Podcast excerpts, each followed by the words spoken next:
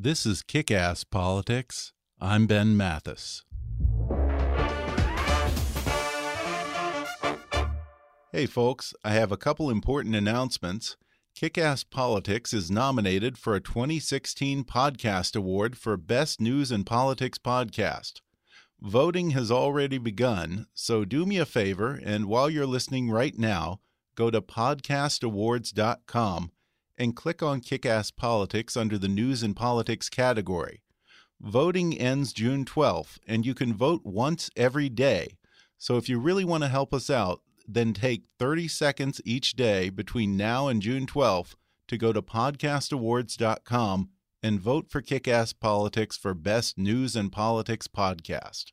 Also, we're doing a new crowdfunding campaign at patreon.com backslash kickasspolitics. That's Patreon spelled P-A-T-R-E-O-N. With Patreon, you can pledge a certain amount each month, and in return for helping to sustain the show, you're going to get some great new benefits like back episodes, exclusive content, show merchandise, shoutouts on the podcast, video hangouts, invitations to live events, and more. Again, go to patreon.com backslash kickasspolitics. Thanks for your support, and thanks for continuing to listen. And now, enjoy the podcast.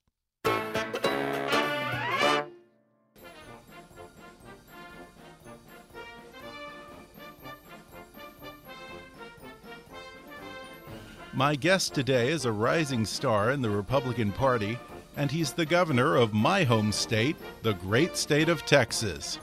His is a remarkable story of overcoming adversity. Shortly after graduating from law school at the age of only 26, Greg Abbott was paralyzed in a freak accident that has left him in a wheelchair ever since.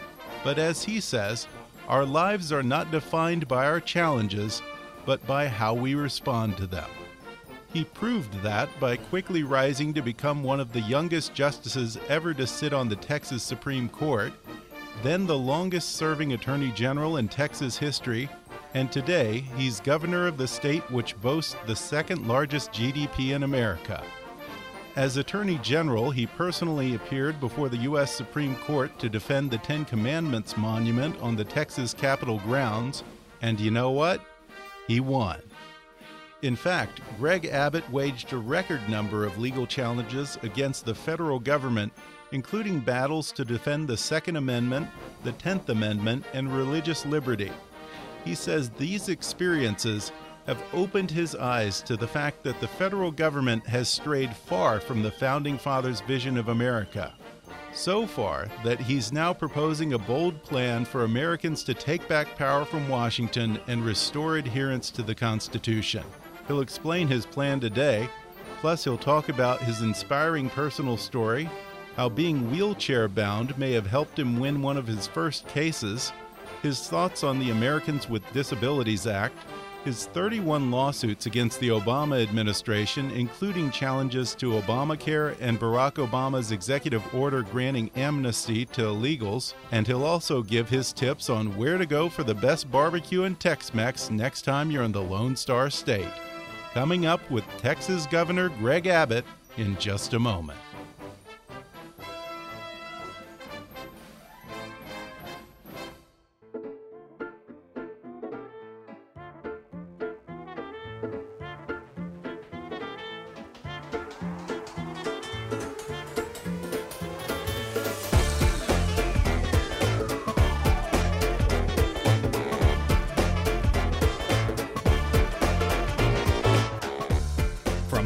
To Washington, it's time for Kick Ass Politics.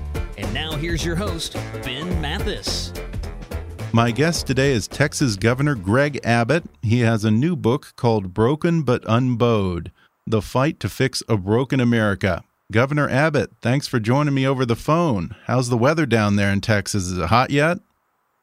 Well, as we speak right now, it is getting hot because we are turning into uh, the the June time period. But also, as we speak, uh, parts of Texas uh, are underwater. Uh, we've had a lot of rain right. over the past few days, and especially in the southern regions uh, down uh, river uh, near the Houston area and the coastal Bend region, uh, there are a lot of people suffering from flooding.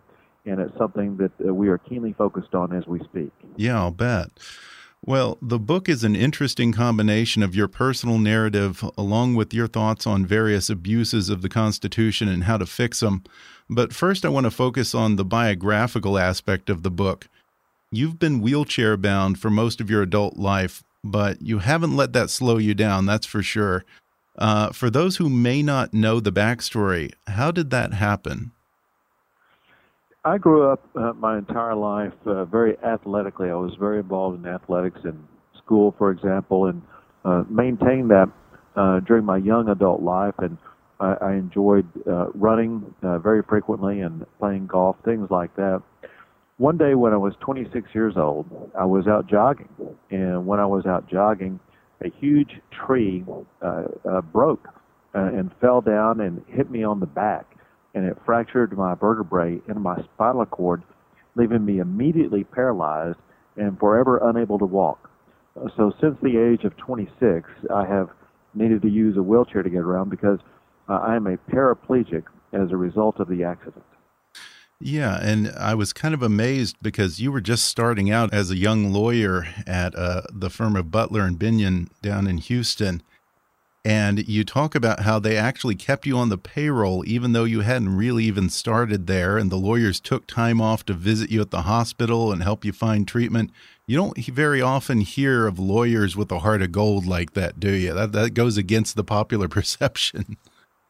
Well that's one reason why i made sure uh, to include that in the book and it, it shows if you would the the, the human side uh, of lawyers who um, oftentimes uh, get a bad rap but now, this particular law firm, which was one of the largest law firms in Houston at the time, which is where I was working, uh, I'd actually just graduated from law school and I was studying to take the bar exam and had not actually even begun to work for the law firm.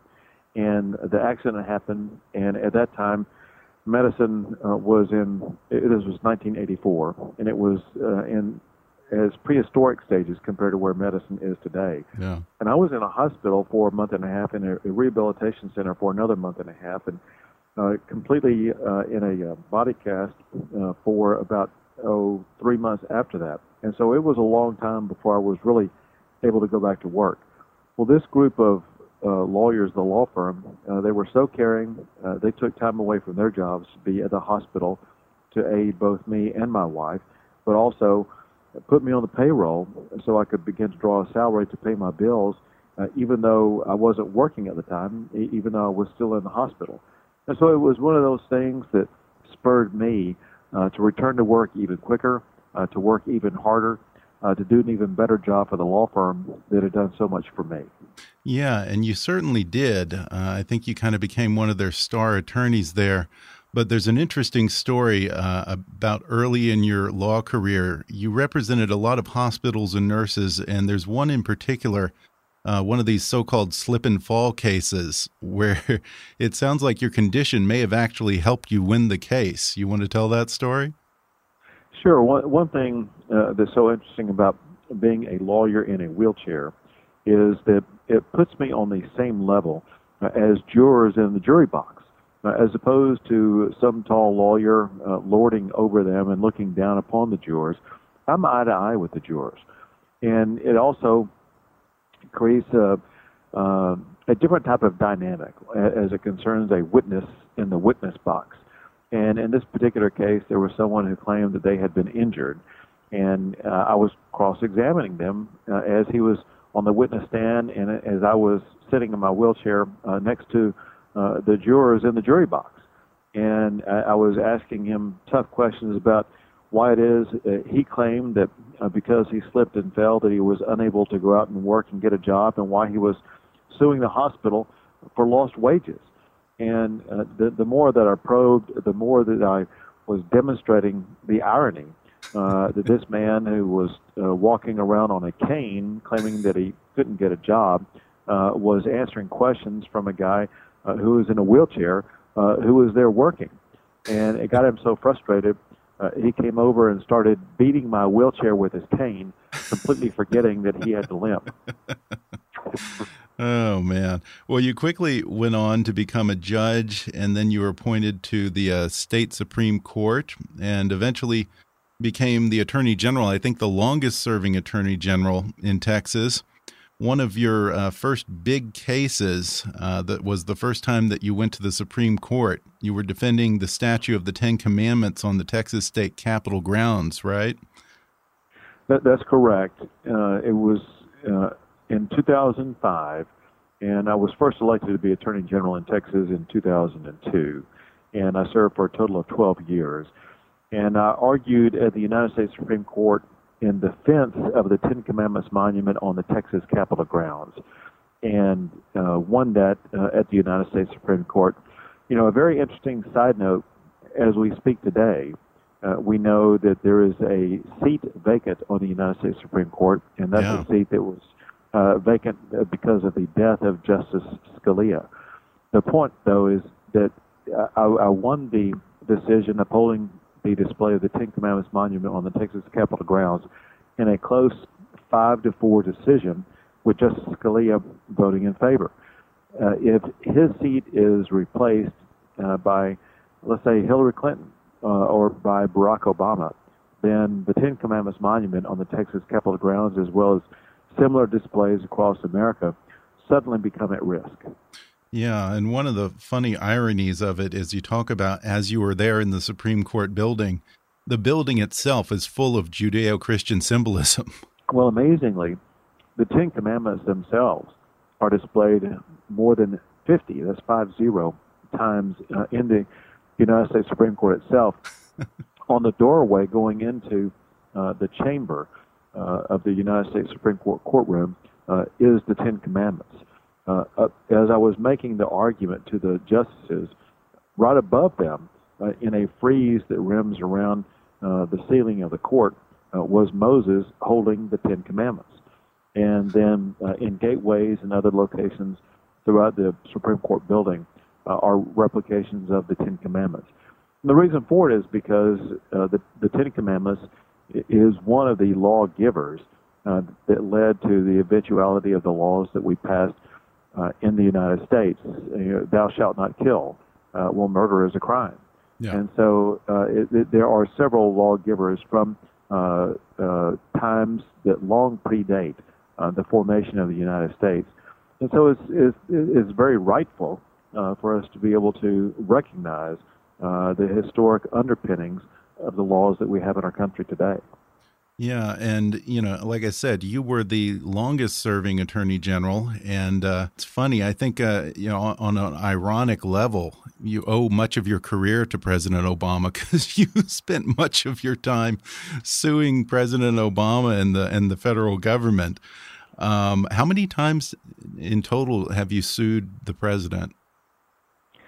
Well, uh, during my career as Attorney General, I, I sued uh, the Obama administration 31 times. I used to describe uh, my job uh, characterization as uh, waking up, going into the office, and suing the Obama administration, then going home.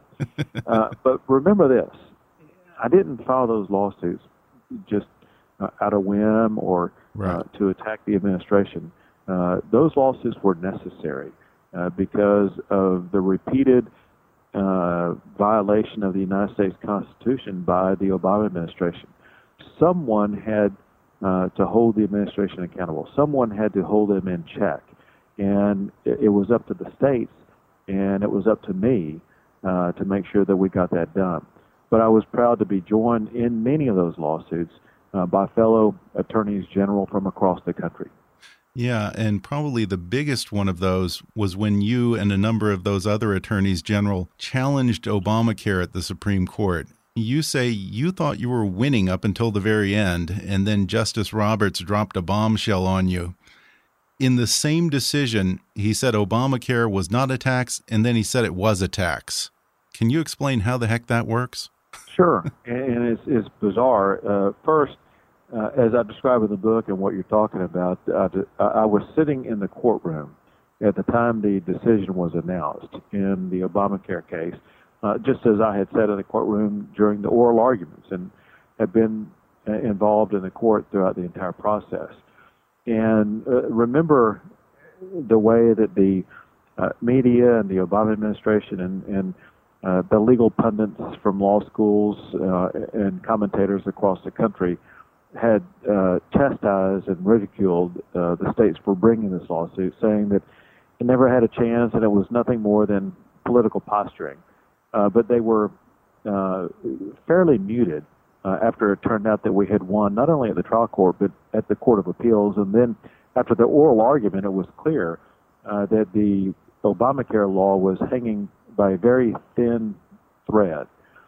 Well, we got to decision day in uh, that late June of that particular year, when the last day of Supreme Court decisions come out, and Chief Justice Roberts started reading a synopsis of the opinion. And the first part of the opinion is uh, really the first issue that comes about in every single case, and that is whether or not there is jurisdiction uh, for the parties to even be able to maintain standing in a particular case. And it, what Chief Justice Roberts read was that, in fact, we did have jurisdiction, but for us to have jurisdiction, uh, they had to rule uh, that Obamacare uh, was not was not a tax. Right. Uh, the reason is uh, there's this uh, anti-tax injunction law. if, if people were able to challenge a tax and get an injunction stopping the tax from going into effect, uh, Americans could effectively cut off the flow of revenue to the United States of America. Right. And so, if, if, if something is a tax, you cannot get an injunction to put a halt to it. So, as far as having standing to bring the lawsuit, uh, the court ruled that Obamacare was not a tax. And that really came as no surprise because if you recall, uh, Barack Obama himself said Obamacare was not a tax. It was a Members penalty, Congress right? said Obamacare was not a tax. And there was a reason why they said that. And that is, if Obamacare had been a tax, you know, there's no way uh, that members of Congress could have voted in favor of it because they would have been voting themselves out of office yeah. had they been raising taxes uh, for uh, this uh, massive reconstruction of our healthcare system. So they, they were abundantly and adamantly clear from the very beginning that Obamacare was not a tax. So on, on that part of, of the case, uh, I think that was a no-brainer. And then Chief Justice Roberts went about reading the rest of the decision. And it turned out on, on issue after issue after issue uh, that the states had filed the legal challenge on, we won. Uh, on we won on the primary claim, and that is that uh, the Obamacare law violated the Commerce Clause because it, for the first time in American history, Congress passed a law forcing Americans to buy a product. And uh, that violates every fundamental premise of the United States. You, you, we can't have a government that forces people to go out and buy a product. So we won on that, and we, we won on issue after issue. And then, uh, near the end, Chief Justice Roberts got to something that no one really paid very much attention to during the entirety of the entire case. And that is uh, whether or not uh, the law can be stricken down, uh, I'm sorry, whether or not the law can be upheld uh, as a tax. Uh, and uh, because President Obama and members of Congress and, and everyone had agreed that it was not a tax, it was a penalty that you had to pay if you did not go out and buy Obamacare. no one thought it was a, a tax. And so I was astonished, and I think most everybody else was astonished. Uh, when Chief Justice Roberts, uh, in his conclusion, said that Obamacare was in fact a tax and could be upheld as constitutional because it was a tax and Congress had the authority to impose a tax. And so here in one decision, uh, with only a few minutes separating the two, uh, the, the court ruled that Obamacare was not a tax and then held that Obamacare was a tax. And so if, if people are frustrated with our courts, uh, that is a, a, crystal clear example why of how they will talk out of both sides of their mouth uh, in just a few minutes apart and just a few pages apart in a single decision. We're going to take a quick break, and then I'll be back for more with Texas Governor Greg Abbott.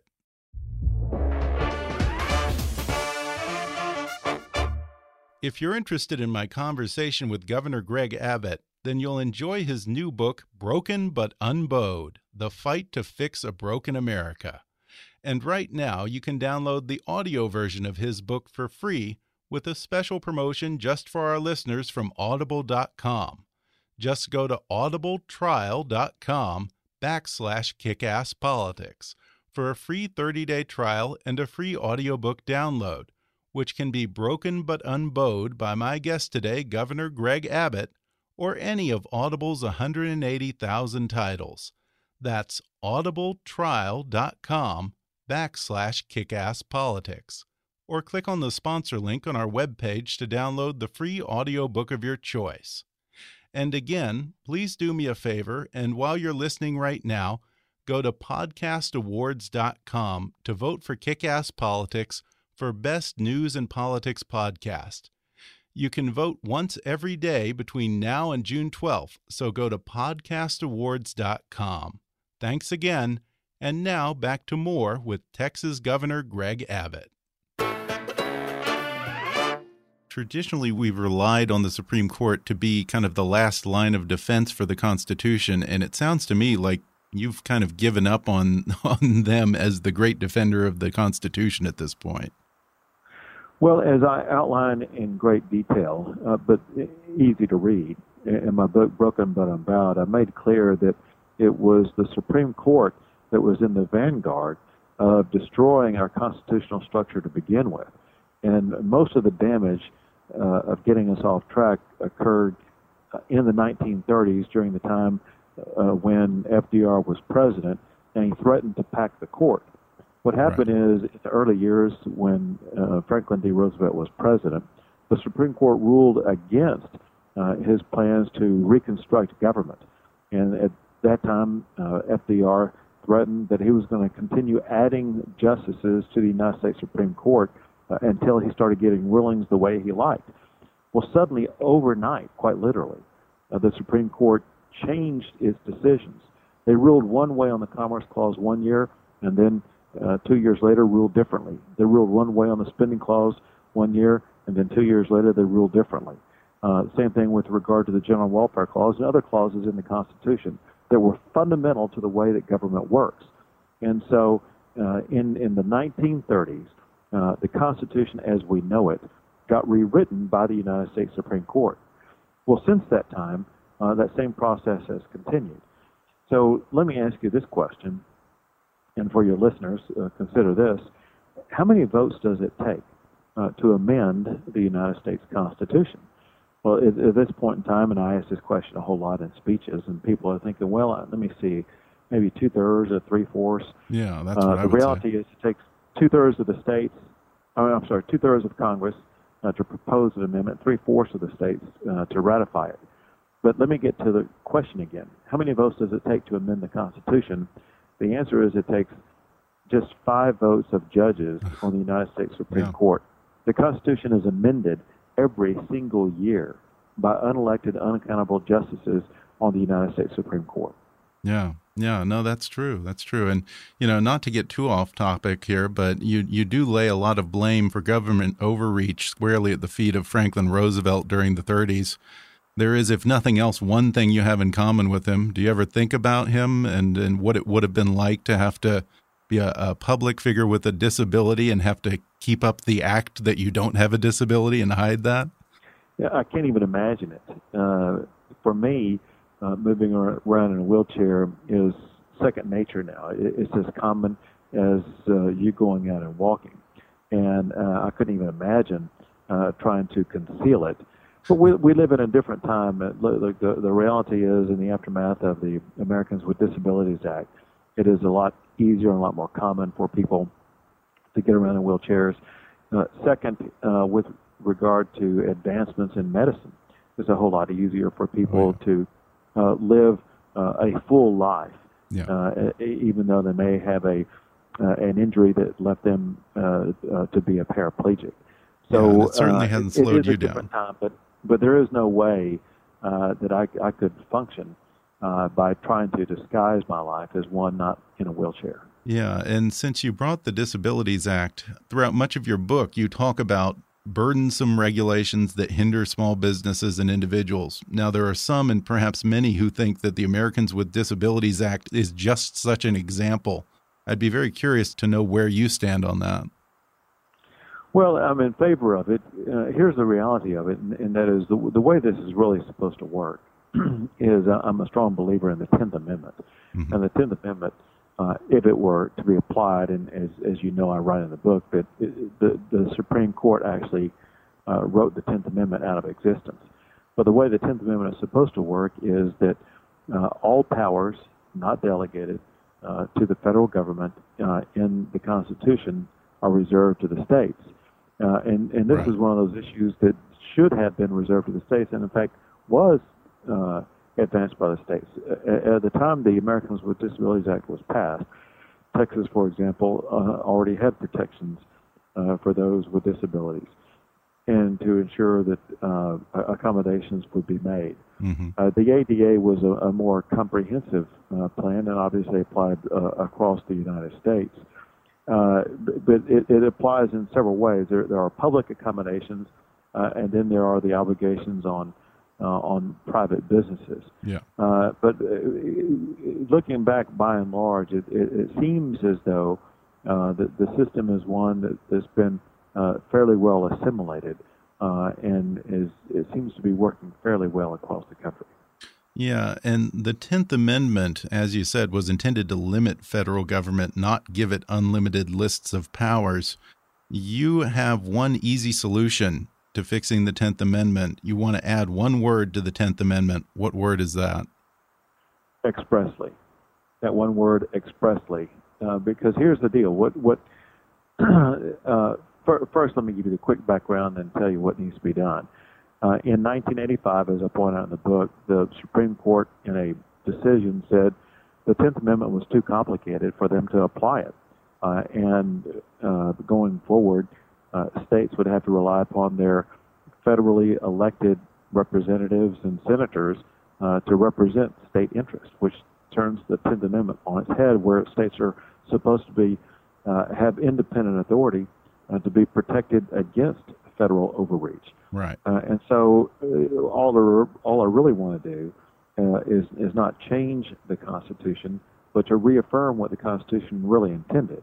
And so uh, to emphasize uh, that we really mean it this time, and the Tenth Amendment really does have to be applied, is, is to say uh, all powers not this is the new word expressly delegated to the federal government in the Constitution are reserved to the states or to the people. Now, there's there's one other thing that I'm asking for for modification to the Tenth Amendment, and that is to equally make clear that states uh, have jurisdiction and standing uh, to sue the federal government to enforce the Tenth Amendment, because uh, as I point out in the book, uh, Texas brought a challenge to the federal government in a state called Texas versus the United States, where we tried to recover more than a billion dollars uh, in Texas taxpayer money uh, that was spent wow. for healthcare, education, uh, and law enforcement purposes to deal uh, with the results of the broken uh, immigration system and, and the uh, federal government's failure uh, to do its duty under the immigration laws. And, and we were tossed out of court in part based on the court tossing out our 10th Amendment argument, which mm-hmm. goes to show that the 10th Amendment has no teeth unless states are giving specific authority to sue the federal government for violations uh, of the Constitution. Yeah, and what you've proposed to give it some teeth is uh, what some perceive as a fairly radical idea. You have proposed that under Article 5 of the Constitution, the states call a constitutional convention. What would that entail? Uh, a couple of things, real quick, uh, for uh, just definition type purposes. Uh, we are not calling for a constitutional convention. Okay. A constitutional convention would be a convention where there would be a consideration of writing a new constitution or rewriting the constitution. Okay.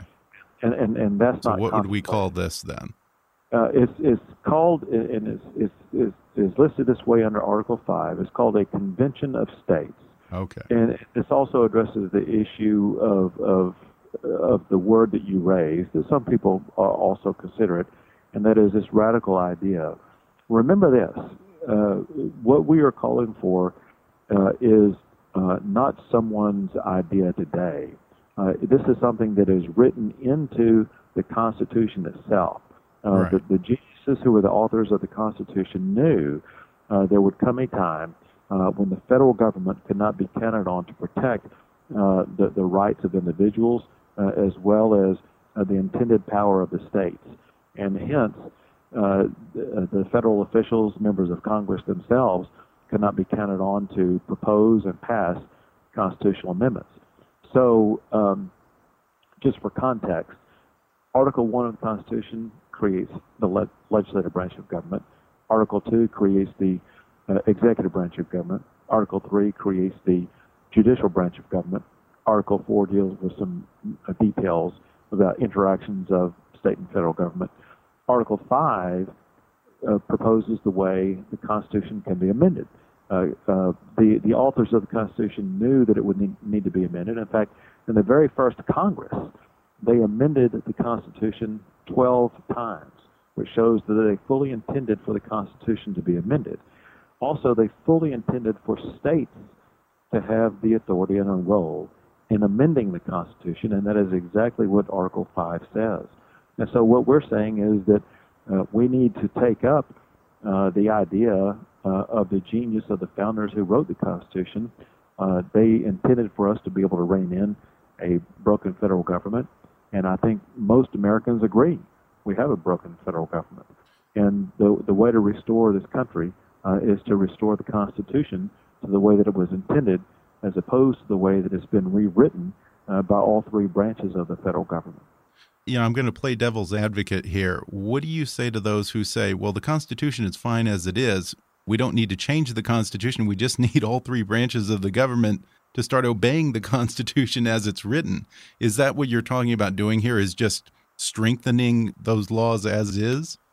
Well, the, the, the problem is that all three branches of government have strayed from it, uh, mm -hmm. and they are unable to uh, abide by the Constitution. Yeah. And uh, so we need to uh, restore the Constitution the way it was intended. Let me give you one easy example that will put all this together. Please. And, and that is, it was intended by the founders, and most people think uh, that the way the Constitution creates our government is an elect an elected representative uh, who uh, uh, votes on laws that govern your lives, and that, that's that's the the governing compact. It actually comes from John Locke, and it's uh, part of the process where you have uh, uh, inalienable rights uh, that you relinquish a little bit of when you uh, decide to have someone govern your life, yes. such as a member of Congress. But here's the deal: uh, under the Constitution, it's Congress and only Congress that has the authority to pass laws that govern your lives, and yet. Right. Uh, more than 90% of the laws, rules, and regulations coming out of Washington that govern your lives are never even voted on uh, by the United States Congress. That's right. Uh, instead, they come from unelected, unaccountable bureaucrats. And so the, the, the whole system, the way that it works right now, is so foreign to the way the Constitution is designed. Uh, it's going it's going to take uh, a law uh, that will uh, force uh, the federal government to uh, return to operating the way the Constitution was designed. And so my proposal there would be that uh, no no act of an administrative agency like the EPA, like the IRS, uh, or the alphabet soup of federal government agencies has any effect uh, on your life unless and until it is voted on uh, by the United States Congress. Because uh, we, we don't have the ability uh, to hold these federal agencies accountable. And they are the ones who, th- there's, there's no downside to them raising your cost uh, imposing heavier regulations, uh, ignoring the law itself, uh, because you, the voter, uh, can't fire them. Uh, and in fact, the way the civil service laws work in Washington D.C., uh, they're virtually unfireable, and it, it shows how strayed the federal government has gotten when we have these unaccountable federal bureaucrats are running your lives. And people wonder why the economy is not creating more jobs. It's because of the heavy hand of bureaucracy uh, that's put a lid on both aspiration uh, and the ability uh, to create jobs and achieve in the U.S. the way we used to. And this is the best way to peel back uh, the heavy hand of government and return uh, to the uh, greater free enterprise and greater individual individualism the country was intended to have. Yeah, I don't I don't think that the founding fathers ever envisioned that the executive branch would have this ability to create all of these federal agencies and bureaucracies that can create all of these laws and, and even put people in jail under laws that no one ever voted on. Well, and to be quite specific about it, uh, they did debate this uh, during the Constitutional Convention, uh, and they wrote about it in the Federalist Papers, both Alexander Hamilton and James Madison. And what they said is that uh, if there was one branch of government uh, that had unto itself uh, the, the powers to create law, to enforce law, and to execute the law, they said that would be the very def- definition of tyranny itself. And that's exactly what the bureaucratic agencies have become today. They, they make the law, uh, they enforce the law, and they adjudicate the law. And so the, the way government works today is the way that Madison and Hamilton said would be the very definition of tyranny. Yeah. Scary stuff. Well, uh, if people want to support the idea of a state convention, what should they do? The, the easiest thing, uh, the most streamlined way they should go about it, they can go to my website at gregabbott.com. That's G R E G A B B O T T dot C O M. Okay. Uh, gregabbott.com. And there'll, there'll be a link there that you can click on, and it'll, it'll guide you through it. Uh, in in the, the last page of my book, Broken But Unbowed, uh, there's also an explanation of what you can do. Okay. Uh, but the, in the, the, the, the shortcut of it is uh, for if, if you believe that it's time uh, to return to the first three words of the United States Constitution, which is "We the People," uh, as opposed to all these uh, federal bureaucracies running your lives, uh, then you need to contact your state representative or state senator, not a member of Congress. Has to be a state Okay. representative or a state senator. Okay. They are the ones who are specifically authorized by the Constitution to call for a convention of states. This is catching fire since I called for it in January. The states of Indiana, Tennessee, and Oklahoma have joined other states ranging from Florida to Alaska in calling for a convention of states. Uh, this is something uh, that people are realizing. The time has come for to take action to restore the rule of law in the United States of America. Well, that would certainly be an exciting process. Well, before we go, I'm an old Texas boy, so when I'm back home next time, what's your favorite barbecue joint and your favorite Tex Mex place? Well, uh, Franklin's in Austin, Texas, really has the best barbecue. Of course. Uh, there, there's uh, be, beginning at about eight o'clock in the morning, a, line forms uh, where they don't uh, begin serving until lunchtime. Uh, people love it so much. Uh, it, it is very, very good barbecue. Uh, on on Tex Now, Mex, do you get through uh, the yeah, line faster if you're in a wheelchair? no, there- No there- exceptions. there okay. no, no, uh, no exceptions. How about Uh, Tex Mex? Tex-Mex, there, there's so many good ones Yeah. uh, in Texas and, and in Austin. Uh, I'll just throw out Guero's, which is uh, very good. But there's uh, you, you really can't go wrong if you're in Texas, if you're in Austin for Tex-Mex. That's for sure. Well, the book is called Broken but Unbowed The Fight to Fix a Broken America. Governor Greg Abbott, thanks for joining me on the phone here. And uh, you just keep rolling on, man. All right. We'll do it. Thank you so much. All right. Thanks a lot, Governor. Thanks again to Governor Greg Abbott for coming on the show. And if you enjoyed today's episode, I'd encourage you to read his book, Broken but Unbowed The Fight to Fix a Broken America. I'll include an Amazon link where you can order it in the show notes for this episode and on our website at kickasspolitics.com.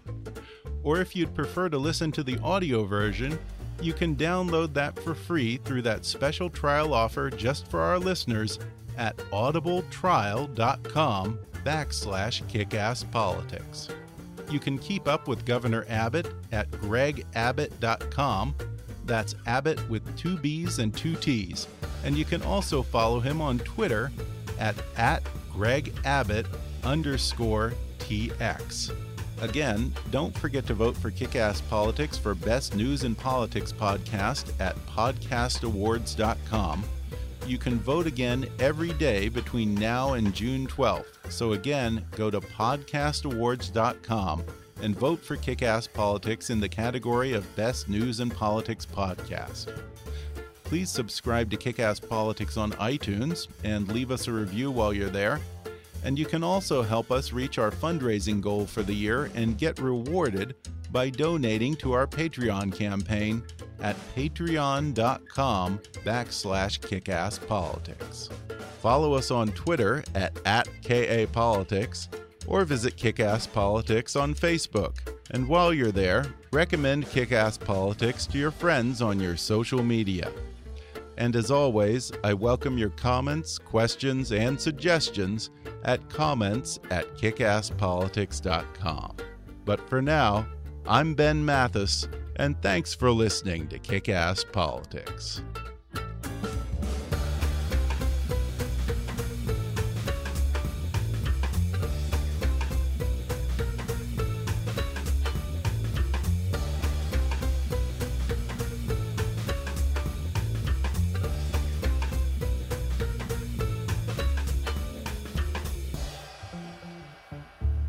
Kickass Politics is a trademark of Mathis Entertainment, Inc.